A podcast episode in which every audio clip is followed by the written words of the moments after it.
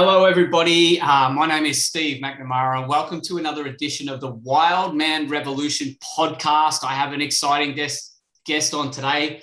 But before I get to him and all the amazingness he has to share, um, a few formalities. Check out all the links below where you can find me on other platforms Facebook, my Telegram channel is rocking at the moment, where I cover everything uh, our dreams and the vehicles to achieve them. It's called um, everything from the physical body, um, the, the, the inner world stuff that I'm so passionate about helping people with, to other vehicles such as cryptocurrencies, precious metals, um, and other other ways to be able to serve humanity, um, which can be rewarded financially. So check out all the links for that. Um, I'm on Twitter, um, definitely on YouTube, where you can find a video version of this. And check out all the places, like I say, where podcasts are shared, Spotify, uh, iTunes, and the like. So, without further ado, this man, I've known this man for a, a number of years now. Um, he was definitely, um, I was definitely at the right place at the right time to be introduced to cryptocurrencies, which has become such such a, a an amazing synchronicity where we met and what that's evolved to with my life now. Um, not only with um, my understanding of the digital space, but also in helping people. Um, and it's a big thing with with Andrew Squillari, who is a digital asset expert. Um, he is the most positive man I know. Um, and I don't say false positivity, and we'll dive into that. I mean optimistic with substance. Um, he's a man who's of service. He's heart centered only. I have a heart centered man on here.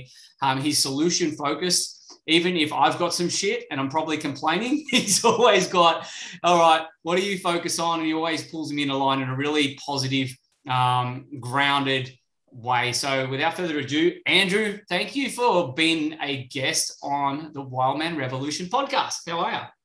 Fantastic. So thanks for that intro. Um, I'm looking forward to hearing what I've got to say now. I, I did my best to talk you right up. Whether you believe that about yourself or not, I don't care. Uh, we'll work totally through it. and there's probably more. More now to start the show. What I generally ask when you hear "Wild Man," "Wild Man Revolution," what what comes through for you? Well, for me, for the Wild Man Revolution is not really that uh, wild man run into the scrub, you know, cutting trees down and killing everything. Wild man is just people standing up. Just you know, you are your own man. You follow your own direction you walk forward with confidence. That's that's a wild man for me because there's I hate to say it, too many pussies in the world right now. No, you don't hate to say it. It's the truth. And if you guys have been listening into the show, you would have heard my episode with Dave Berryman, and that word might have dropped a few times. So you know how we roll here, and it's really, really good to hear that. And um, yeah, I think when I put together this podcast, it was really the intention or the premise was to highlight men doing great in the world um, men in their own genius zones. And because I, I, was actually starting to get the shits with a lot of men and women both go, Where are all the men in the world? Why aren't they standing up? Where are they all? And I'm like, Holy shit, I'm surrounded by them. And, and that's what the premise is this like, oh, I'm going to get them together and, and highlight that I feel what society is. They, they think they're looking for, they're looking in the wrong places. They're like, well, where are the men? Well, seriously, don't just look for this old rah rah type that just gets up there and it's like stand over and all this. That's old school. This this alpha male version that the world thinks they're looking for. It's not that. It's the solution focused one. It's the heart centered man. And again, I feel that's what you are, Andrew. And you help a lot of people. What was the thing that, however many years ago, that you found that you loved helping people? Is there was there a oh, specific oh, yeah. thing that happened? Yeah, look, I, I, I grew up in a very controlled home. And of mm. course, when you grow up into a very controlled home, uh, you get out of home and you've got no one saying what you can and can't do. So I did. I lived pretty hard. Um, my grandmother used to say, You're burning the candle at both ends. Well, you know, there's always more candles. That was my reply. I wish I had um, that one. yeah. But then I, um, I, I got involved with a network marketing company in 1991. I was really lucky that the the leaders in that group were very professionals and they did live a life of servitude. And, and one of the guys that I had um, developed deep respect for very quickly, um, he said to me, a life of servitude is a life worth living. And that, that really just struck me. And I was wild. I was, I was not the nicest of guys. I worked in a prison. Um, you know, I, I, could have fitted on both sides of the bars quite easily.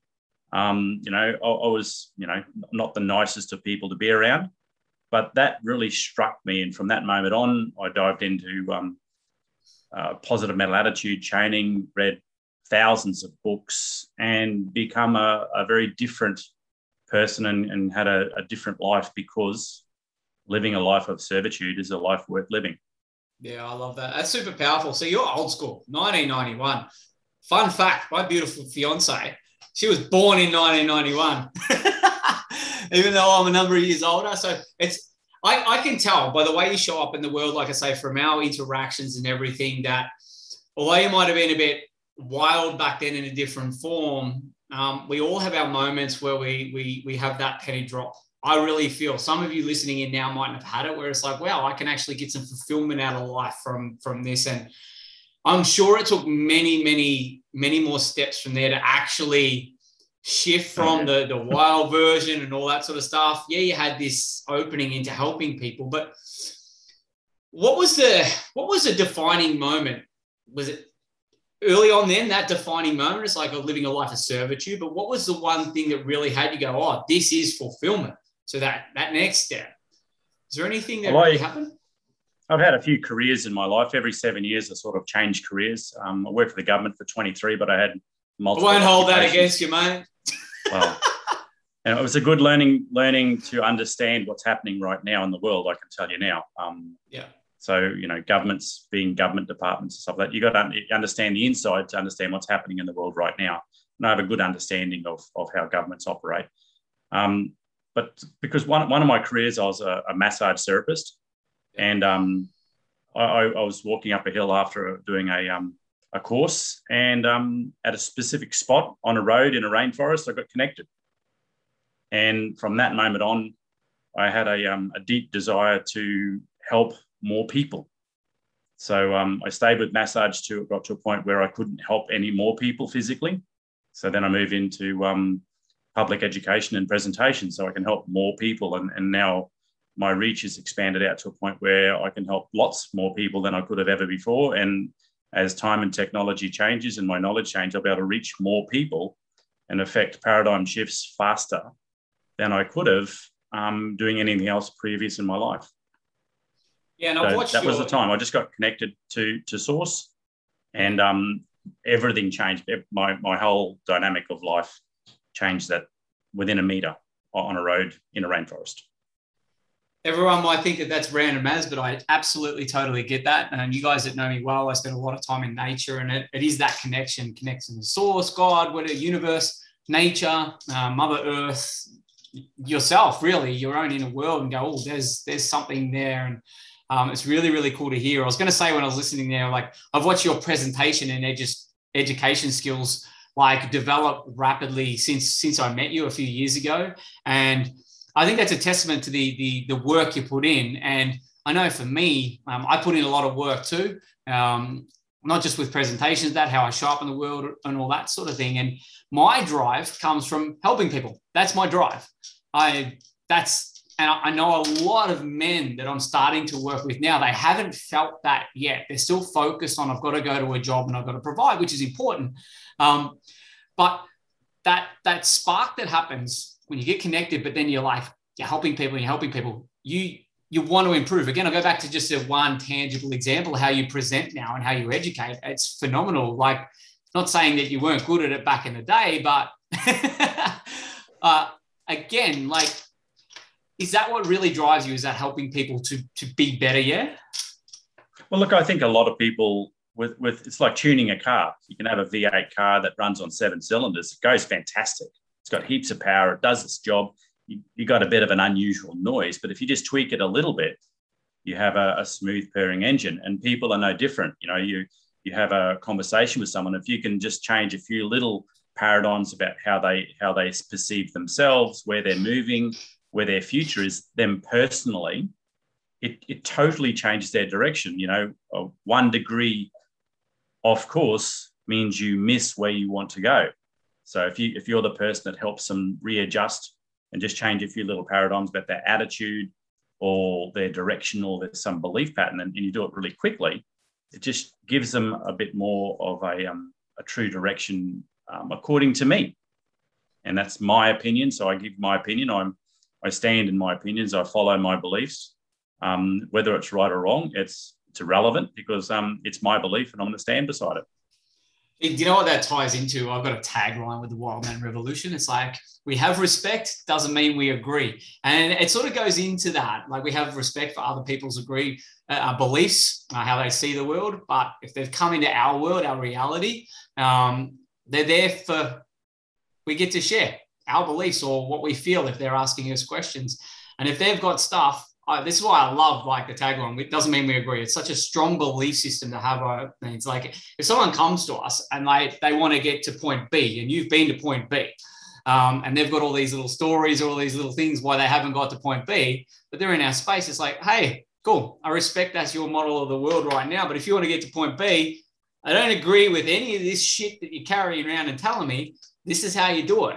So um, and I think having that approach to people too, like I know the relationship we've had, you, you're always very direct, already straight up. You don't beat around the bush. Um, and there's a mutual respect there too. Like when you say something, even if I don't like what you say or share, I'm like, oh, okay. I've got some some respect. Um, and that I think that's a muscle that's built too in relationships and and going into talking about like helping people and that it's a relationship building game, isn't it? Totally. Respect, mutual respect for other people's belief patterns yeah, yeah, unless they ask us for help and say, eh. well, like I, I, most most of the time, I, I, say this is what I think or what I believe, um, and you give people the space to just you know, absorb that information. That's not um, confrontational or making it personal. You know, I've done a couple of things in my life, so I've had a, a few life experiences. I've had multiple trades. I've had multiple experiences of screwed up here and there. Um, done some stuff um, that I got away with, you know, falling off things that you shouldn't have got away with. But I, you know, I'm here to talk about it without any um, major in- injuries. Yeah. Um, but you know, sharing your experiences in life gives other people the lessons that you've learned, you know, in a way that they can probably relate to better. And they can understand that what they're probably doing is not going to give them the end result they're looking for because I, have achieved um, my level of success that I'm happy with at the moment um, because of the experiences that I've learnt from. Well, what are some of the biggest lessons you've learned in life? Um, don't ride motorbikes. I know that one. I think because I was no, a little short ass and couldn't get on them. I learned that early. no, I, I, have learned that I have zero control over my um, my right ankle, my right wrist. So um, I'm off bikes. I, I, I, go too fast. So I like the adrenaline of motorbikes. I get the the adrenaline fix out of um, pre- presenting now. I just love that inner feeling of knowing. Um, gives me the same feeling as, as doing crazy stuff on motorbikes. Fair um, enough. I, I, think, I, was going to say there's probably a few men listening that probably have a few right restrengthening exercises they could share with you. Hmm, yeah, we won't go there. Um, but like I think I think the biggest lesson in life is to find your purpose. Um, my purpose is just to help people. That's yeah. my purpose. I, I, I, don't focus on income generation at all. That that happens organically. Um, I'm, I'm, a big uh, believer of karma. The more you you give, the more you get. So if you constantly give, you get chucked some really big bones, um, and the bones get bigger and bigger. The more you focus on helping other people at every opportunity you can, a kind word, walking down an alleyway, um, you know, opening a door for someone. It's just, it just the the world just rewards people that have good, good intentions. I don't do it because I want the reward. I do it because it, I, I want to see someone smile. Yeah. It's a bit harder to see smiles now with um, people wearing masks, but you can ask people, you know, it'd be great to hear you by just removing your mask and you see them smiles. Nice to see you smile. Yeah. Um, people want some type of leadership um, to get back to a, a normal world. Yeah, I think it's a good example you give there right now. And we always end up diving into what's going on in the world and all these interviews, as you would know, but it's all relevant. Um, the, the simple human interaction that you're going on to there, um, the masks or the muzzles, whatever you believe, if you listen and you're wearing them still, listening to this is this is really important to understand. It is them simple things with human interaction that this agenda is messing with. Our our our simple like a smile, g'day, how are you? That connection there is so much more going on than just the physical appearance of someone smiling energetically And when that's messed with, what comes in? Trust. What comes in, like all other stuff comes up. Again, the powers that think they're in charge of all this rubbish, they know this and they mess with people. And the solution to it, as my chair just breaks, wow, that's awesome. all right.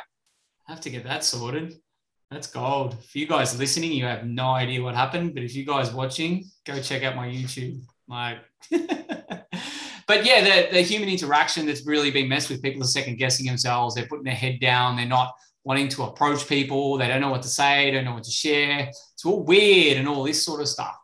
And the fundamentals of relationship building is like that face to face. How do you build trust and rapport? Like the, the first, you feel the energy, but you see like whatever backs that up. Have, have you noticed in your interactions with people, like, ha- has it been more work for you, or you just been really, really strong and grounded as you like? Okay, example: confront people that are wearing a mask that you've got to talk to. How have you found oh, that? that? I don't find that an issue at all. Um, yeah. You know, I, I, most of the time they sound pretty muffled. Um, so I said, look, I can't hear you. Can you please take your mask off? And they say, is, is it okay? I said, well, yeah, I'm, I'm yeah. happy to see. Well, I just tell them it's, it's just be polite. You know, I prefer to listen to you without a mask on so I can hear you properly. And everyone's happy to comply to that. Um, most of the time, they leave it off after that interaction, um, which is even better. But you know, just just you know, you don't have to confront them. Don't have to ask for an argument about anything. Um, I've never worn a mask. Uh, I fly all the time. Um, when Queensland first went a bit bonkers with masks, and the police were doing some some things that were weren't legal. Um, you know, I got asked for um, why I didn't wear a mask, and that confrontation went down very smoothly. Um, I, I, was out of there within sort of thirty seconds of the initial conversation, and I moved on. Yeah. Um, I, am polite. I'm I'm direct, and I don't engage in the conversation because I know that I my they have authority but it's perceived authority. So if I give them authority over my energy, then they're going to take it. And that's just the way the world is. I've had many police come up and ask me where my mask is. And I politely say, you know, I have an exemption. And that's the end of the conversation. I don't get into a conversation about my rights and this and that. I say, I have an exemption. And whether I do or not is none of their business. Yeah, exactly. And and that's been in your power. It's been grounded, I think. And in the conversational stuff, what I've learned a lot with what's unfolded in the world, be it at shop fronts, be it going to Bunnings to buy stuff and that. I got asked a few times. I got locked out of a server, which was hilarious. But again, it's like being grounded and just being really simple and being in your power. Again, in communication, it's like you get asked something, you know, like, I'm exempt. They ask you another question, you ask them another question. You stay in your power. You know, like if they they ask you, and this is like seriously, everyone listening, if you want to thrive through current circumstance, learn how to communicate better. That, that, that will help you so much. Learn some stuff, get some knowledge around how to navigate this. But I know for me, I've been asked many, many times, there's been follow up questions like, well, show it to me or this. And I just go and ask a question then. Are you aware that that's invading my privacy? Generally, after that question, they go away on your way, sir. Um, apart from being locked out of the servo, but that wasn't because of the service station. That was a crazy old man that was in there. They wanted to throw something at me. But again, it all comes back to current times, like being in your power, like that connection with who you are, that connection to source. And what I find by being of service to others, the driver that I've got, I work on myself a lot. Um, I, am tuned in when I've got stuff coming up where I don't feel in my power, so to say. I get to work. Again, I find you as someone who is always positive, um, optimistic. How do you how do you manage that? Because it's a vibration thing too, and I feel it. Look, I, I was um, in my early twenties. I learnt the the um, the lesson of uh, being who you want to be. So you know, when when I, for years um, in my early twenties, you know, how do you feel? oh, like shit, you know, that's, you know, I'm drunk or, you know, got a headache, you know, you, you, you don't want to be like that for the rest of your day. So, you know, I got into the habit of saying fantastic, brilliant, you know, awesome, you know, and that was fake it until you make it back in my early 20s. But then life sort of aligns with that magically. And then you wake up in the morning and you, you might be a bit tired, but internally you know that it's going to be an absolutely awesome day and there's going to be some really good experiences. So you do feel fantastic. Yeah. Then you have a like a a macro look at your life and you go, wow, I, really do have an amazing life. Um, so you, you might have to fake it for a little while until you really embody the feelings of feeling great, feeling fantastic, feeling grateful um, for everything that happens in your life, because everything that happens is a lesson for you to improve and, and grow from. Yeah. And if it's if it's a if it's pain, it means you haven't learned the lesson, especially if you do it twice. Yeah. So you know, I have a good attitude around life because um, you know, I've learned lots of things about what's happening today decades ago.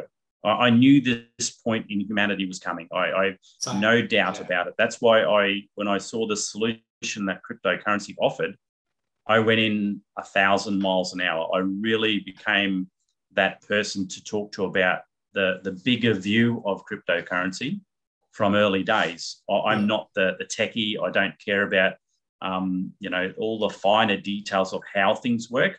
Yeah. I, I want to know that they do work. I don't care how my phone works. Why should I care about how crypto works? Um, but I do understand the fundamentals of cryptocurrency, how it does give us that ultimate freedom of finances. And if you control money, you control the world. And if you control your own money, you control your own world. So yeah. six years ago, I saw that solution. I dived in. And since then, it's been an amazing journey of of lessons that I've, I've learnt. Um, and I've met some absolutely fantastic people who are dramatically smarter than me, but they didn't learn the lessons. They just keep on repeating the lessons. And there's, there's a few people in my circle that have learnt lessons, got the benefit out of it. And most of those guys are really focused on helping people. They don't care about the money side. They really have taken a taken a, a leap of faith, followed their direction, and really want to help everyone around them. And it's really hard trying to help a lot of people if you don't have a support structure around you because you can't do everything. You can do what you do well, but you have to have other people that can support you um, do what you do well better. Hundred percent, hundred percent. Yeah, it's um good segue into cryptocurrency, by the way. it's well, good. look, I've you know I've done lots of things. I just think crypto is the sign of the times. Yeah, it's like like I say, being aware or awake to what was going on in the world. This this moment in time was always coming. Now, for me, it's unfolded a little bit differently, but I knew it was coming. Whether it's the political system or the medical system, the the, with the pharmaceuticals, or the monetary financial system, which I think has actually been the, the thing I've been most aware of for a long time. Not that I acted on what I knew until closer in my future than in my past than I would have liked. But again, it took my, me a while to, I needed to learn more lessons. Like even when I was aware of cryptocurrency, I learned some really tough lessons early on in my cryptocurrency journey. And I feel it places me for where I am now, like really just guiding people at the start of their journey. Like start of my journey, I was just running on emotion. I was running on like shiny objects. Like, what's that? What's that? What's that? What's that? What's that? All about me, me, me, me, me. Quick money, quick money, quick money, quick money. And it wasn't until I really started, I was already doing coaching at him when I really took that philosophy of helping people first into, say, the cryptocurrency, the financial system collapse, then evolution, revolution and put it into that that I really started to apply the lessons. So I'd really learn. I'm like, hey, actually, this is this needs to be focused on to help people more than just about anything right now. Personal stuff, yeah, because again, you mentioned the word money. You control your the money or your money. Well, what happens to your reality? Like and I know a lot of people out there, oh, money isn't fucking everything. Fuck off. Anyone who says that, it's such a limiting belief. I hear it a lot and I still do. No, it's not. It's just energy. So if you just change it for energy and you understand, if you get in control of that energy, um, not squeeze it or anything, but you you learn about it, you understand it, that's when your reality really changes. So one one of the things I learned about money and wealth, it does nothing but amplify you nothing. It doesn't doesn't do anything. If, if you are a greedy person that you're broke, money won't fix that. You will always be broke. You will always be greedy, whether you've got a dollar in the bank or a hundred billion dollars in the bank. It only amplifies who you are. If, if you're not happy with the, the view in the mirror, then you need to find a mentor, read a book, watch a YouTube, listen to a podcast, do something to change the image. But you have to recognize that it's not probably where you want to be doing what you're doing now. But you know, it's money just amplifies who you are. And if you're not happy with what you're looking at, whether you're broke or rich, then you probably should take some lessons. Yeah, absolutely, and apply them. And again, you've mentioned a, a, couple of times getting support and getting getting help. A lot of people have got to think help is a dirty word. Like, oh, I can't get help. That means there's something wrong with me. There's nothing wrong with anyone really. And I see this a lot from men too. And they don't want to get out of their own way. And they realize whether the manifestation around them is they're broke, they've got no money, but they've got to be a different person. And in order to be that different person, generally you need some support. Um, again, I got a I got a men's course at the moment going, and it's I love it. It's my real mission and purpose on the planet. But men are a fucking tough gig to work with. Like to to get them to to invest, which I really honor and respect everyone who invests themselves, everyone, men or women, but men especially if they go, okay, I actually do need something outside of myself, perspective or something to highlight whatever I don't know. Yeah, and then I find the next step. So, all of my client men listening, I know you're listening to this. Again, To repeat keep asking, keep getting out of your own way and ask for some support, guidance, perspective, whatever. Um, and again, in the cryptocurrency space, the digital, let's call it a digital like financial systems, because cryptocurrency is just like a layer on it, isn't it? It's like a, it's like a first thing that's on the blockchain, the technology and all that sort of stuff. That you talked about you've always been like ahead and you've seen what's coming. I love your presentations, how you always take it out like this is just setting the scene for what the real the real big picture is. Did you want to dive into that a little bit? Yeah, look, like, I said, I, I learned the realities of today back in 1998. That's when it was. Um, I did a course, 16 hours a day, seven days straight, um, not in Australia, and my eyes got blasted open. Yeah. Um, I came back a completely different person about the realities. I was still working for the government, um, and that was fine. Um, but it really made me look through the world at different in a different lens. Yeah. Um, you know, my, my partner's um, into astrology in a very, very large way. Uh, so I've picked up a few little gleams from what she's doing with astrology. And um, it's just like a, a, at the moment, the, the world powers around everything are really contracting their power. They're really enforcing their power because they know they've lost their power. Yeah.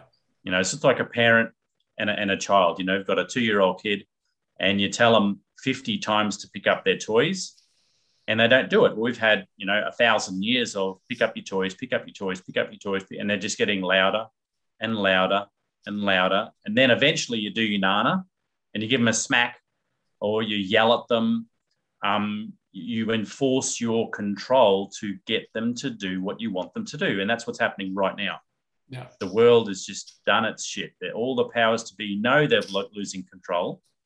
So they're they're really done their nut right now. They're really you, you listen to any of the politicians that are following their own control agenda, they've literally you would think they're totally insane with what they're saying and, and the, the body language behind what they're saying. They've just lost it which is great. Happy days. Because the evolution of that is if the child refuse, still refuses to do it because the child has got some emotional um, strength to stand up, yep. then the parent goes, fuck it, do whatever you want. Yeah. And that's what's happening right now. The world is starting to see the realities of this, this bad parent who's lost control and the, the world, like, you know, Wild Man Revolution, there's hundreds and hundreds of leaders around the world all starting to go, you know what? We've had enough of this stuff and we're going to bring our community over to a more free world. And they can't, and they can't stop it because the ages are moving. We've finished an age of control. We're moving into an age of freedom, the beginning of a J curve, and it's going to get messy. And it's going to get a lot more messy than now. Um, some people are going to make some health decisions that they're going to regret. And, and there's going to be some new technology coming out to help support those people. And I'm very happy that that is going to highlight a lot more health requirements and there's a lot more tech going into people improving their health from a cellular level, which is a good thing. Um, we're going to live longer because of what's happening now, but just not everyone is going to get that opportunity because it's the beginning of the J curve into freedom because everything in life is a J curve. You can't expect everyone to wake up tomorrow and go, I'm free. It just doesn't work like that. Humanity moves very fast now, but it still takes months or years for the whole populace to move over to thinking in a different way than the government told me I should jump off a cliff. I'm going to jump off the cliff. A lot of people going, well, what is the logic behind that decision? And more people are standing up like yourself and helping people understand that you need to have your own internal fortitude to say no is no and yes is yes. And maybe is I'll think about it, but more likely no. yeah. It's fascinating you mentioned like the, the parent analogy there because it's exactly like that. And even if you really dive into it, and this is a rabbit hole for some of the listeners out there, I've really dived into way back to the 1600s where they literally took the power away from the father when we're born, created our birth certificates, and that's means we're dead and lost at sea and they trade us, they use our tax file numbers and all this. It's literally written in whatever, I think it's the CERC, the something or other, whatever. But anyway, it's um, written in there that the government is our parent. And that's why they're talking to us like this too, because they have been for years and years. And people are wondering why are they getting up to give the example at press conference and that saying the most stupid shit. They've lost, they've lost their patience. They're like, they know they've lost control. So they're just putting their foot down, like, that's it. You've got to do this and that's it. It's actually hilarious for me. I look at it, I'm like, these guys are fucked. Like, totally. that they are, but it's gonna take a while to play out. And I feel another thing that's highlighted with me at the moment, people are people are losing their patience right now. They don't have patience. They're they're stuck into I want it done now. Um, and they're keeping themselves stuck. I, I, I don't know about you, and you've got the sign behind you there saying celebrating life. I've probably had the best six months of my life recently where manifesting society in Australia, people are losing their fucking mind. Everything's fucked. And I'm like, wait a sec, if you really keep doing the work and you focus on the things that you can control, not what fucking politicians are saying on there. I watch them to see what type of NLP shit they're trying to spin to get their message in on an unconscious level. I watch them as a clown show. But if people switch off from that and come back to focusing on like, like, what can I control in my reality? What can I, what can I work on here? What can I improve on here?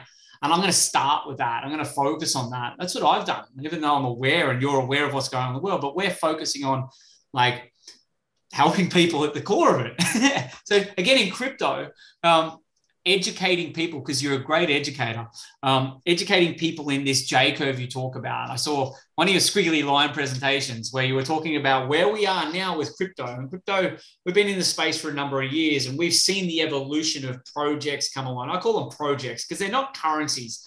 They're, they're, they're, they're really like tokens and projects online. They're just a new way of doing it. Watch the evolution of Bitcoin and Litecoin. Like I had Litecoin in 2014. Fun fact for you. Didn't know that.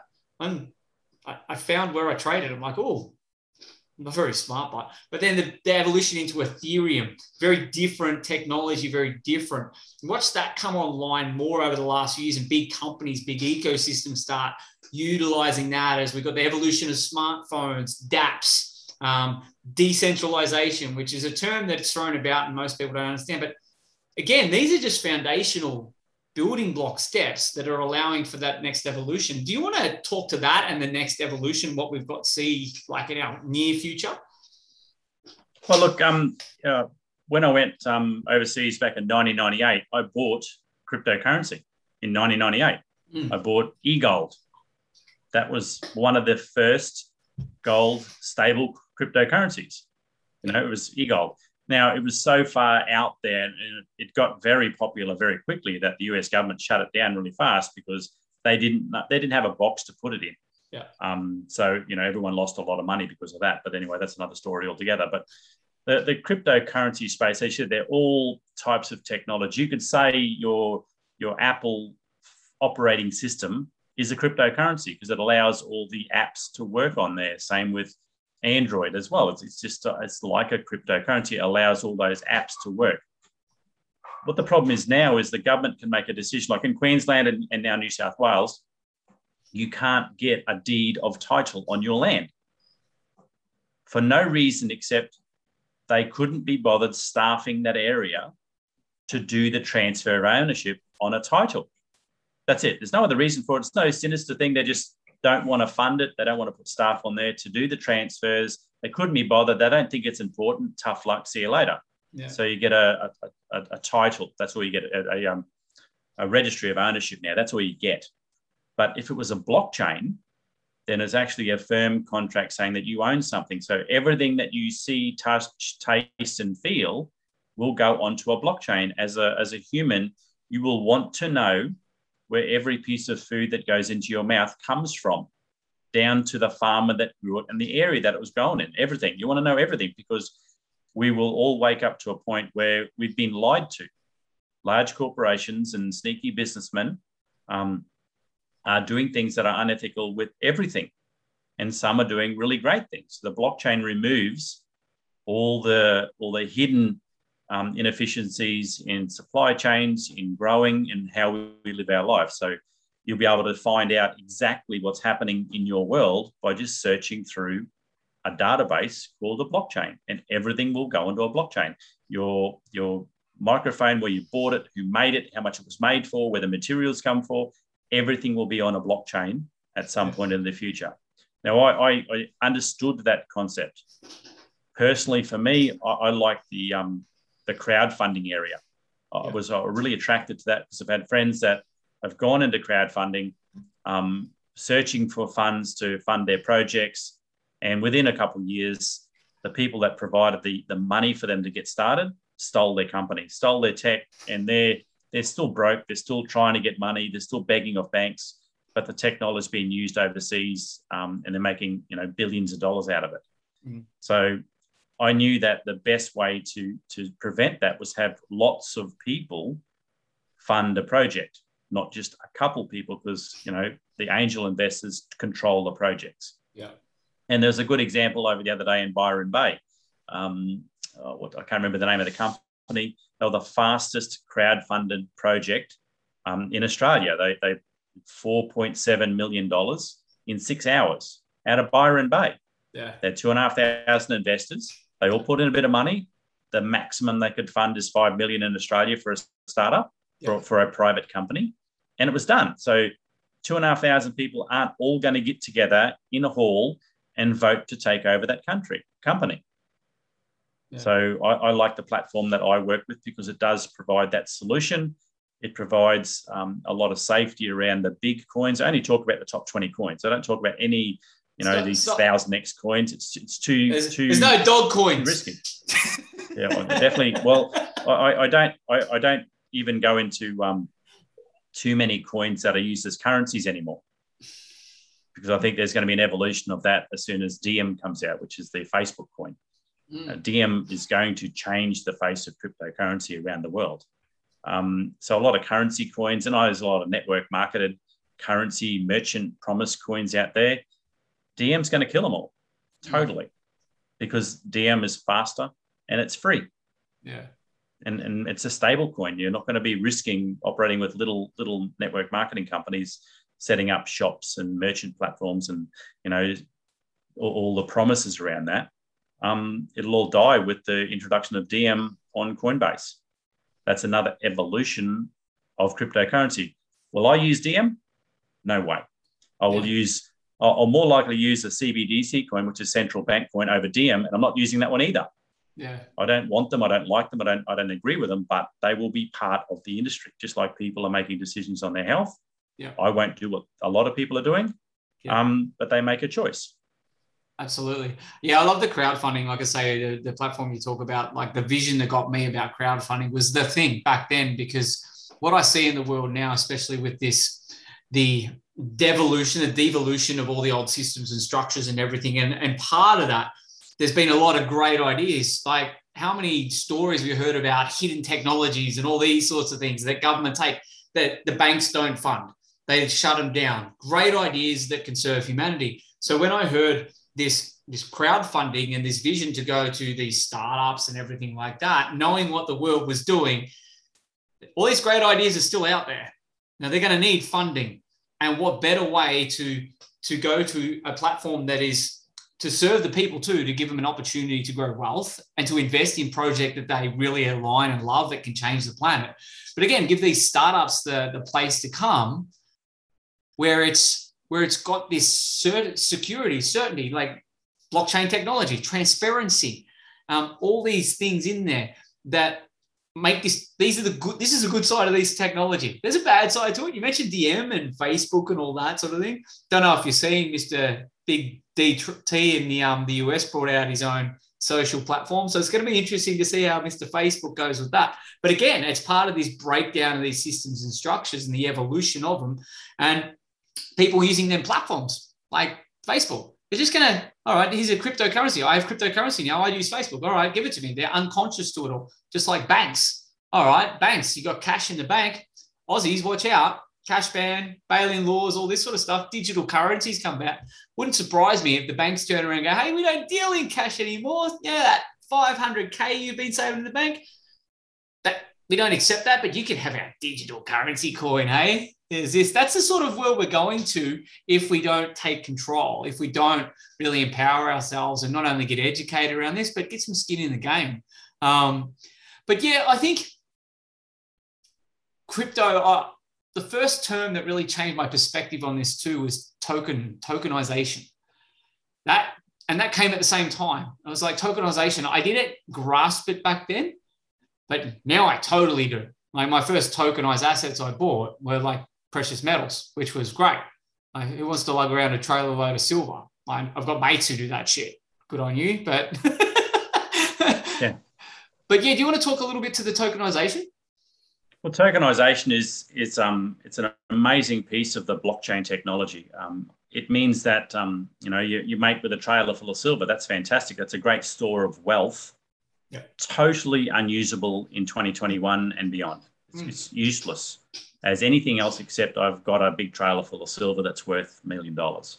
You know, it's not usable, but a tokenized asset means that if there's a million dollars worth of silver in the trailer, you can have a million tokens equaling one dollar per token, and I can transfer electronically, globally, one dollar fifty, or seven dollars fifty, or a million dollars instantly and just about for free.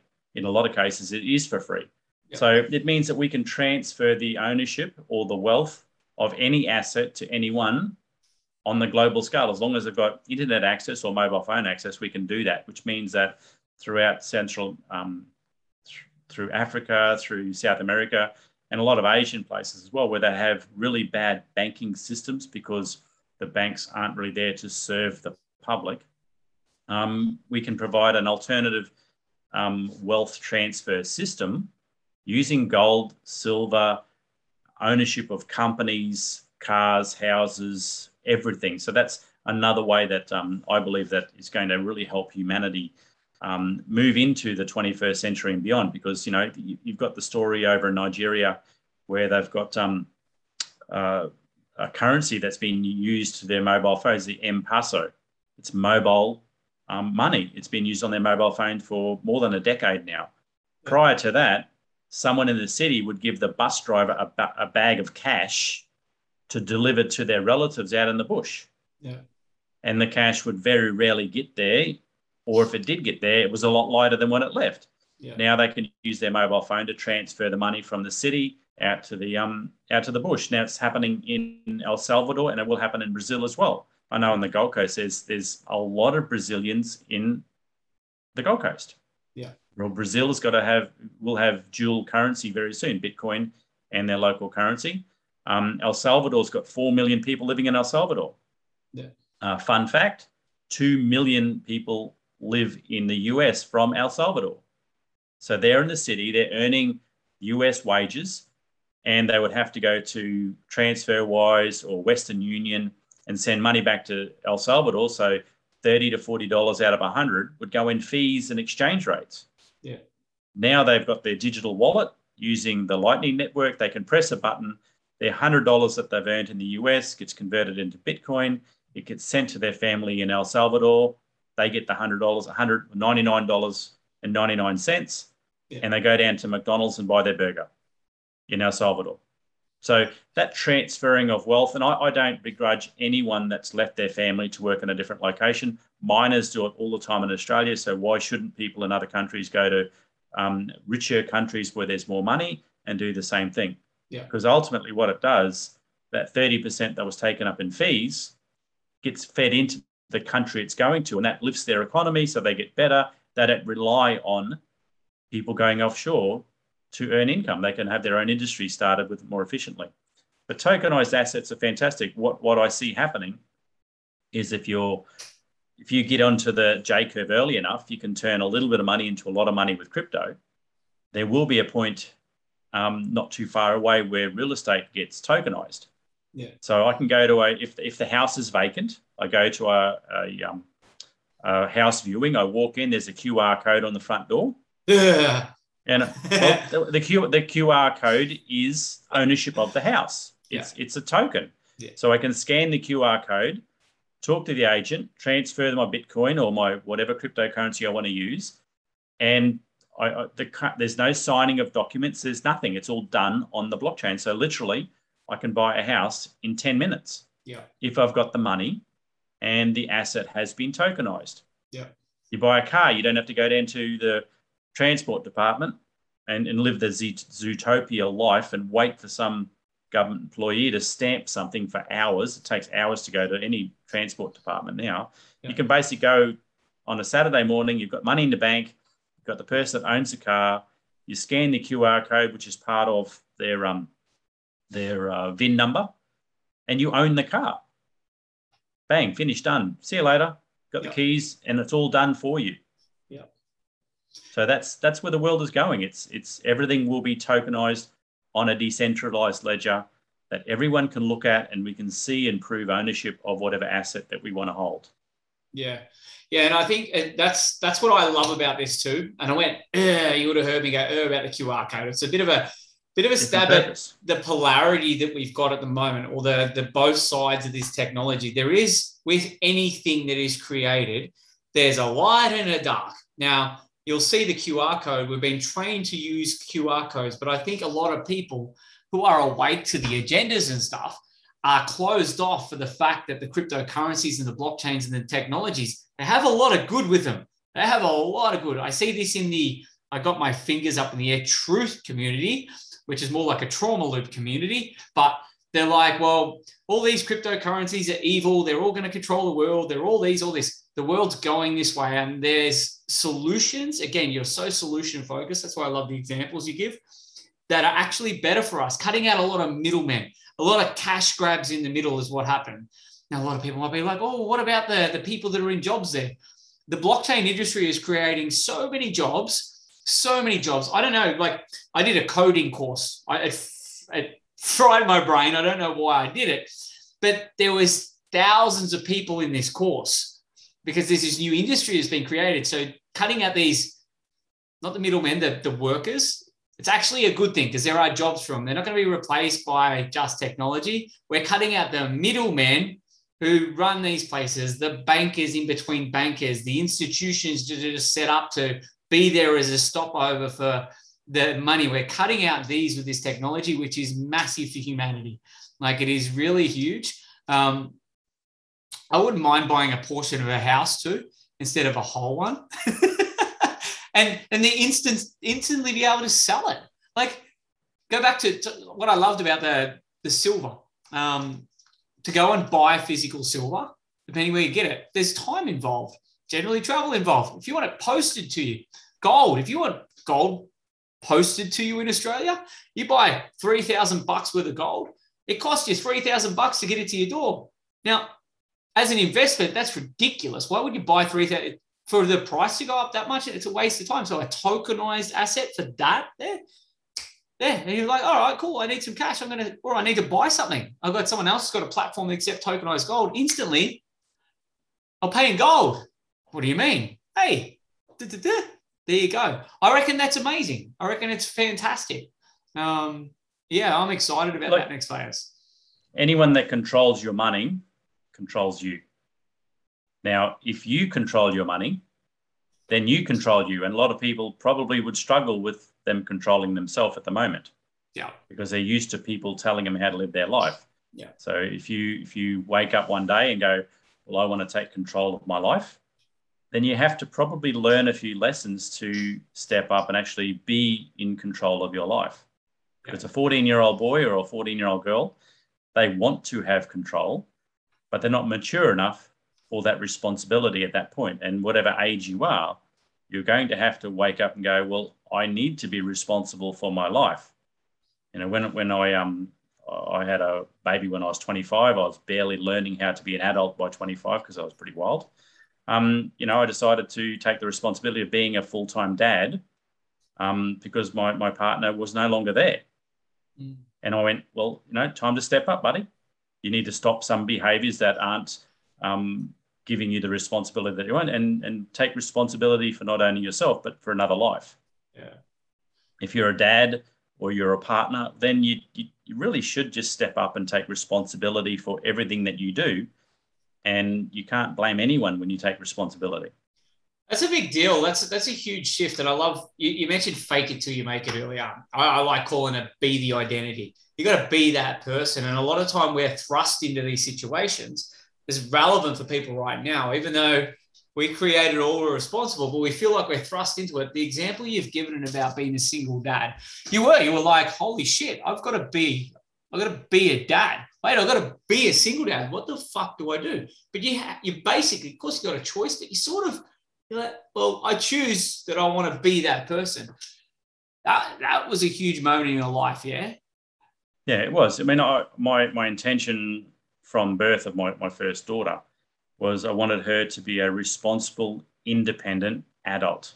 Yeah. You know, a lot of my family didn't agree with some of the things that we, how we parented that little girl.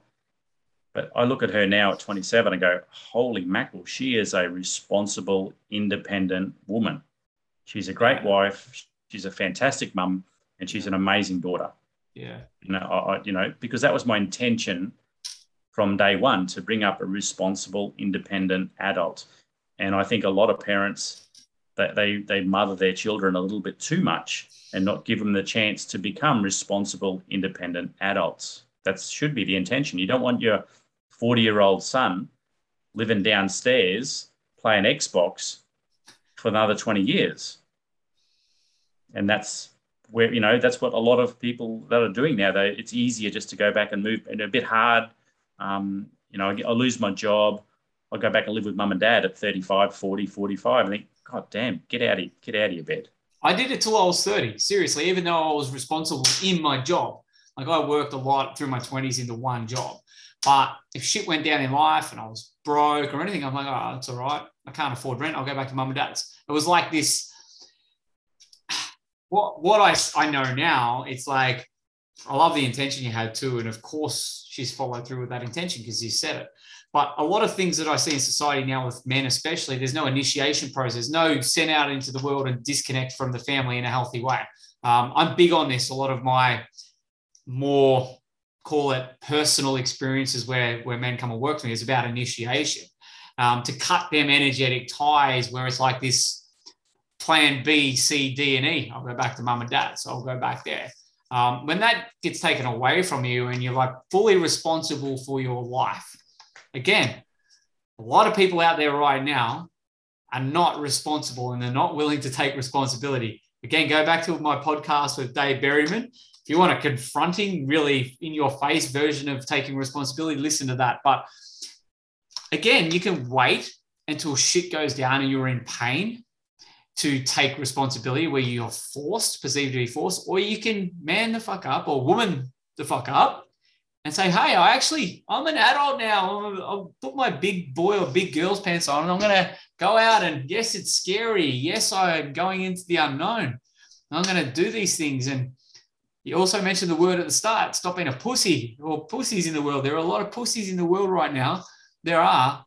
I don't use that word, word very often, but because they're waiting for shit to happen. They're waiting for the ultimate pain.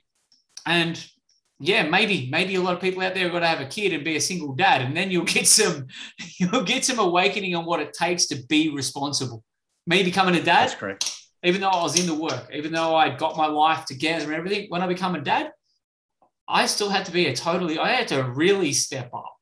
I was been nothing more in my life. I couldn't get being a dad in any fucking course, retreat, um, anything I spend money on. Nothing could teach me what this is teach me. And I, I had to choose. I'm like, okay, I'm being a dad. I had to really step up in a lot of areas. And it's a really powerful thing. I think people, yeah, right now, like so many people complaining or avoiding responsibility until it's forced on to some. Yeah. When, look, you you you get in life, you will always have opportunities presented to you, and those opportunities usually are a lesson, um, or a, just a, a, casual connection somewhere. Um, and you have to be open to the learning. Number one, but you also have to be open to taking a bit of a risk by having a conversation with someone, following your gut. And the more you experience life, the more lessons you learn. You find your intuition sort of lines up really well with the direction that you want to go. And if you have, you know, I, I like the word manifesting. So I'm, I'm, very good at manifesting my reality. Yeah. Um, so I, I manifest a, a, a particular goal that I want to achieve, whatever that is, ownership of something or a direction or helping a certain demographic of people. Um, usually you have to be aware of the opportunities that get presented for you to achieve that but you've got to be open to looking and being willing to take action when an opportunity is presented for you to do something. A simple conversation sitting in a waiting room can open up a whole new reality of friends, opportunities, um, or the ability to help people. Just, just simply by being in the right place at the right time and saying hello yeah. can totally change your life. Um, you know, it's just how things work. You know, um, had a conversation, had a coffee with a guy yesterday morning. They've been looking for someone to have a conversation for six months, and I, have been, I've got a, a, very good regime around health. Um, three weeks ago, I thought I should get back into that particular company. You know, I love their products. I don't like its network marketing, um, but I love their products are really fantastic, yeah. and I, I should do that. And then I got an opportunity to have a conversation and do a partnership with this particular guy that's got a very big business out of nowhere. Just yeah. being being open to to improving your life and helping what you know help other people faster. Yeah, it, it's a big thing. Like having that awareness that there are always when you think of something manifestation, it's already created, it's already there. But generally, what you've got to do, you've got to connect that. Okay, that's there. All right, I'm gonna. Someone's looked at me this way, or they've gone past or a waiting room, sit down. A lot of people will sit there and be uncomfortable and oh nah and not act on it. But you just act and you act and go, all right, this person's there for a reason. This opportunity's happened for a reason. And you follow through with that.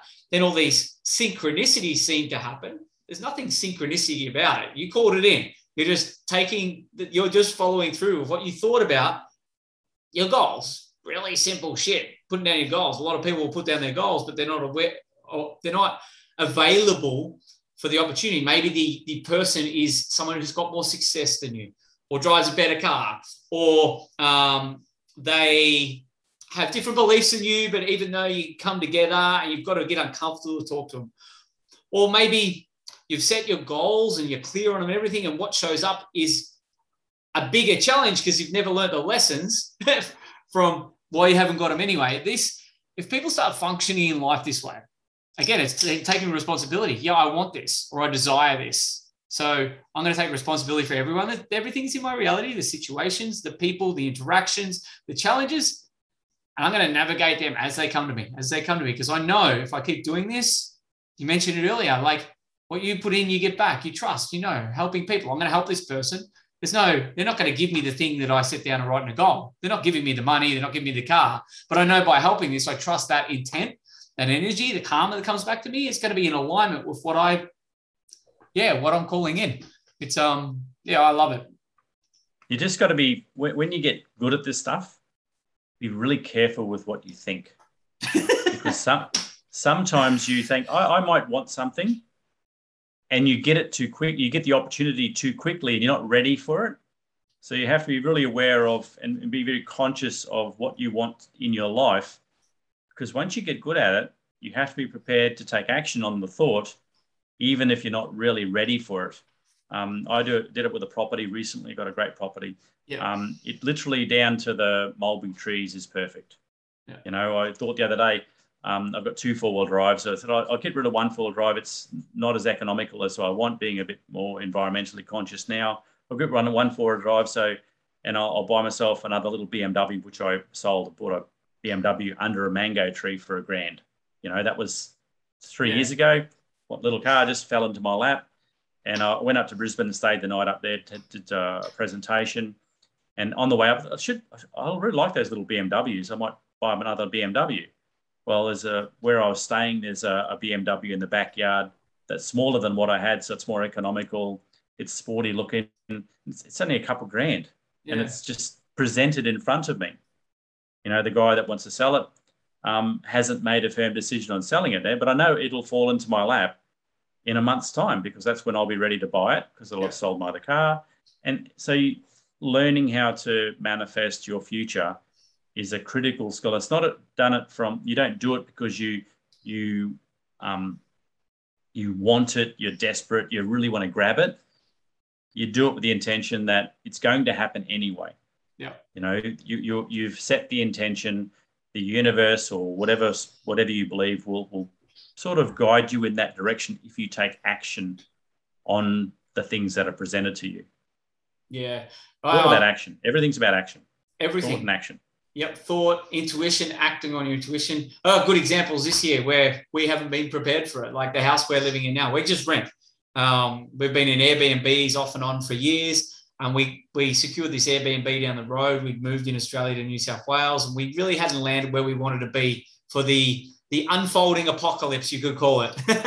we had certain things that we wanted to, to have in our reality, and we didn't land a, a long term property. So we got this Airbnb and I had to negotiate for it to have it long term because we had no idea. And we locked it in mm. for well in advance. And then we just got this intuition. It's like, we don't want to be here. Halfway through our agreement, we're like, okay, we, because we both, um, my fiance and I, um, Chaitanya, we both had this. All right, that means we trust this now. We've got to start looking. Now, we started looking with the intention to secure it for three months down the track. Second house we walked into, it's the first one we agree we like. We had that house the next day, and we were like, "Oh shit, we're not ready." That's right. But again, by trusting it, of course, we're in the house now. It's amazing. It's it's better than we could have imagined and everything. But we had to overcome some challenges then and there. They were the things, the interactions, the situations that we called in that we had to get over it. We had to be the person that got over it to come in. And on the other end of the scale, when I got locked out of a service station, I manifested that shit because I was all driving to take the hire trailer back. I'm like, oh, I hope they don't ask me about a mask.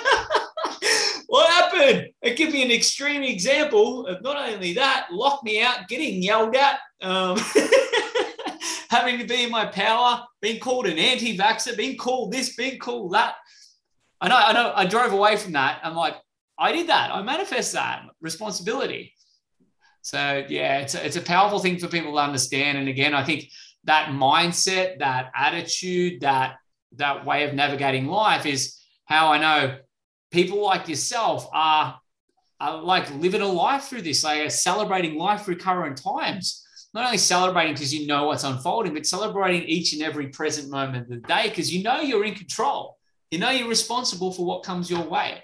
So if there's one thing to take from this podcast, guys, it's it's that if you really are living a bit of a chaotic life right now and it's out of control, or you're feeling like um, you, you you're helpless, this is where you come back to, and it takes work. Fuck, it takes work. It takes having support, getting out of your own way, asking for help or perspective if you don't have it, doing something different. Again, a lot of people are losing their jobs right now, or they're being faced with the interaction the situation where they've got to be in their power and stand up for their rights or choose a different career path. I'm seeing it a lot. A lot of people have been tested on courage now, and I'm going to say it. Most people have been pussies. they won't do either or. They'll sit in the middle and just wait until they're told what to do. We've touched on um, you help people like with a number of things I do as well, like in the precious metal space, the crypto space, personal stuff. What about yourself? Like, where where can people find you for for, for guidance, support, education? um, yeah, where, where can people come to find you? Look, I'm um, of course on uh, LinkedIn and Facebook, and uh, I've got a YouTube channel called New Wealth Strategies. Yep. Um, I, was a massage therapist and hypnotherapist for a decade, so I, am very aware of health. Um, and I was reluctant to go back into health, so I'm actually going back into health as well uh, through all things renewable. Um, that's all being awesome. revisited and redone up again um, right now. Finding a, um, a, a, techie to, to do that job is uh, proving, proving to be a bit of a challenge. Um, but I think the challenge for me is to learn the fundamentals of that world yeah. um, before actually uh, hand the responsibility over to someone else. So that's a good thing as well. But um, all, thing, all things renewable.com.au, um, you know, I, am very accessible, um, very open. I always return people's calls. I think it's um, quite ignorant to not return people's calls when they when they've spent the time to reach out to you. Yeah, um, the world is the world is changing, and um, we should be celebrating the change.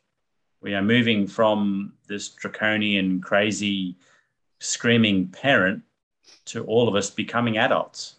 Yeah, where we stand on our own two feet, we make our own decisions, we follow our heart because our heart has the knowledge and the intuition to make sure that the direction that we're going is true for us. Yeah. Now, not everyone is um, designed to be uh, an entrepreneur that works for themselves. Some people that that world is not for them. So if you've got a, a, a job, celebrate your job. If you don't like your job, just pick out the things that you love about their job and what how it makes you feel, and the stuff that really drags your attitude down and doesn't make you celebrate life they're really irrelevant because the stuff you're going there is the fulfillment of why you go. Um, and if it's not, then you probably should change careers. And there's nowadays you can change careers. I've had every seven years, I'm 53, I've been changing careers every seven years since I left school. Um, sometimes I've had two or three careers at once. So there's no reason why you can't learn change careers whilst you're still working in a job that is not fulfilling you because you're probably looking at it in the wrong direction yeah. or it's just not you. It's powerful advice. Again, I, I say right now what people are confronted with is this choice and is this career or this job in alignment? Like, yeah, some of the skills that you're good at would suit that job. But if you looked outside of it, have you gone, well, maybe I can take these skills or into something else? And whether it's not being an entrepreneur or something like that. Even though I've got to say, I was a mining supervisor and I was good at digging holes. I was reluctant to talk to people I didn't know, and I was reluctant to meet new people. Look at me now. I, I just worked on some stuff and I freaking love helping people now. I love talking to people. I love, you wouldn't have caught me in front of a camera seven or eight years ago. But again, for people out there, I just invite you to tune into what Andrew's been sharing around that. Like, whether don't put a label on what it could be. Like, go, okay, here's a choice. There's a, here's a fork in the road. And do you know what? Instead of going the normal path, I, I am going to go and trust myself, be that person that backs myself and be open to opportunity. I have a closing question. It's a bit of a long one. It could go on a tangent. And it's got sort of two parts. Where do you see the world in five years? And to go deeper into it, what part are you playing in that world in five years? in terms of solutions? Okay, look, I, I think the the world in five years' time will be a little bit better than it is now because we haven't hit the beginning of a J curve right yet. We haven't hit it. You know, we're still going through the the angry parent stage.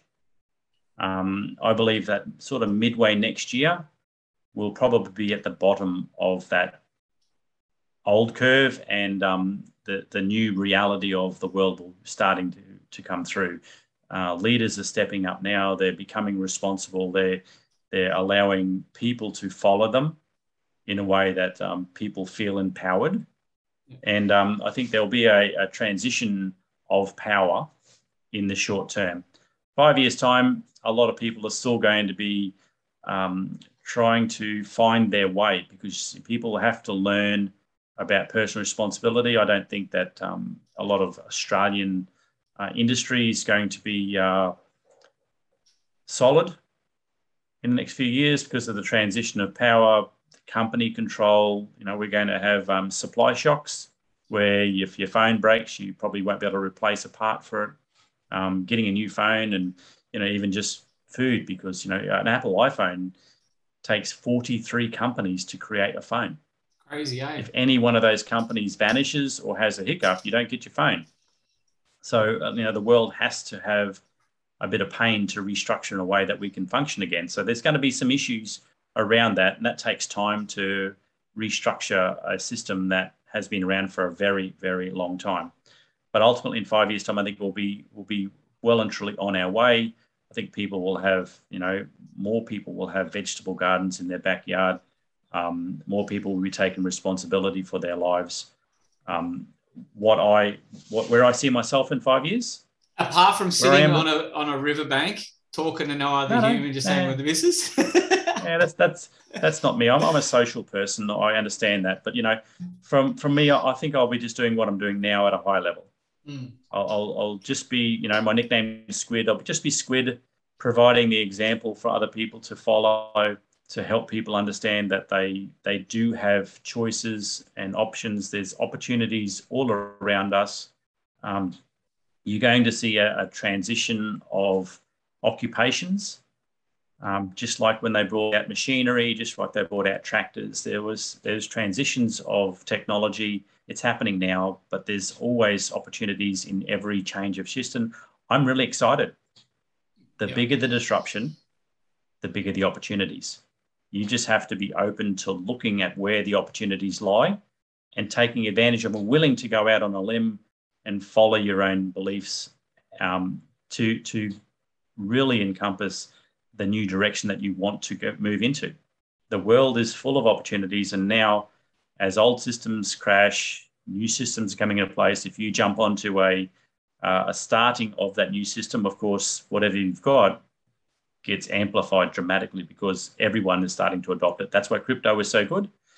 You'll see um, South America flick over to dual currencies. You'll see Africa flick over to dual currencies. You'll you'll see the um, the controlling nature of Asia go to one currency and then implode, which the the the um, financial markets in Asia now are just they're destroyed.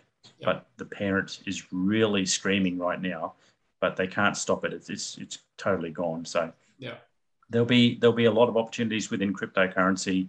There'll be a lot of occupa- occupations that will be created because you actually created it, not because you've been employed in that new position. And, and if you want to be an employee, someone like Steve or myself or other people that are, are forerunners of, of what's happening in the future, you may get a job with them. Unlikely with me because um, I don't want the headache of um, having any responsibility for someone else. I like people to work for themselves and just employ them on contract basis, but that's another job that um, probably didn't exist five years ago. Yeah, yeah, that's awesome. You can see why we're so aligned. We see the world unfolding very, very similarly. And this has been a really, really good deep dive today. Guys, if you if anything has caught your attention, all of it, um, be sure to get in touch with Andrew or myself. Um, again, there's there's so many more things we could dive into. I would love to have you back on in the future, mate, um, if you're open to it look forward to it. Yeah, thank you for for being the next guest on the Wild Man Revolution podcast. Again, find us on Spotify. Um, we're on YouTube here right now. Um, all the iTunes spaces. All the links for Andrew are down below, plus more. I've got merch on the way, which I'm really, really excited about. Um, thanks, Andrew. Um, and I will see you guys later. Happy days. Take care. Thanks, Steve.